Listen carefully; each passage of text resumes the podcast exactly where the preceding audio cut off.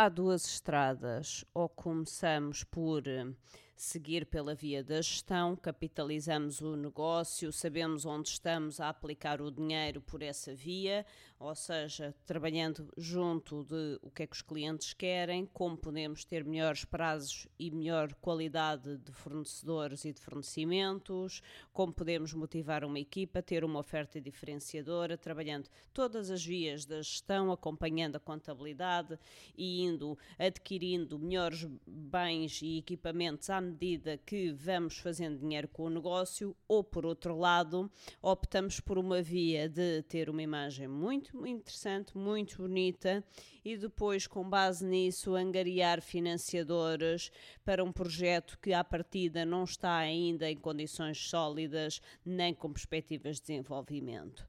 E nesse caso, estamos a ir por via de especulação e por essa estrada eu não levo os meus clientes, eu não acompanho as pessoas.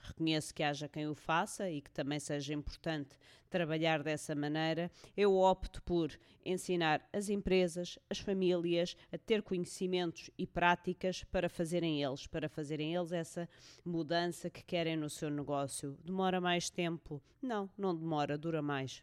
Em vez de termos um negócio a ganhar muito dinheiro durante dois, três anos e que rapidamente se torna obsoleto, pois não tem em si pessoas com a capacidade de irem acompanhando o, a evolução dos tempos. Ou então temos um negócio para durar muito mais tempo, com base no que as pessoas sabem, vão desenvolvendo e continuam empenhadas em desenvolver.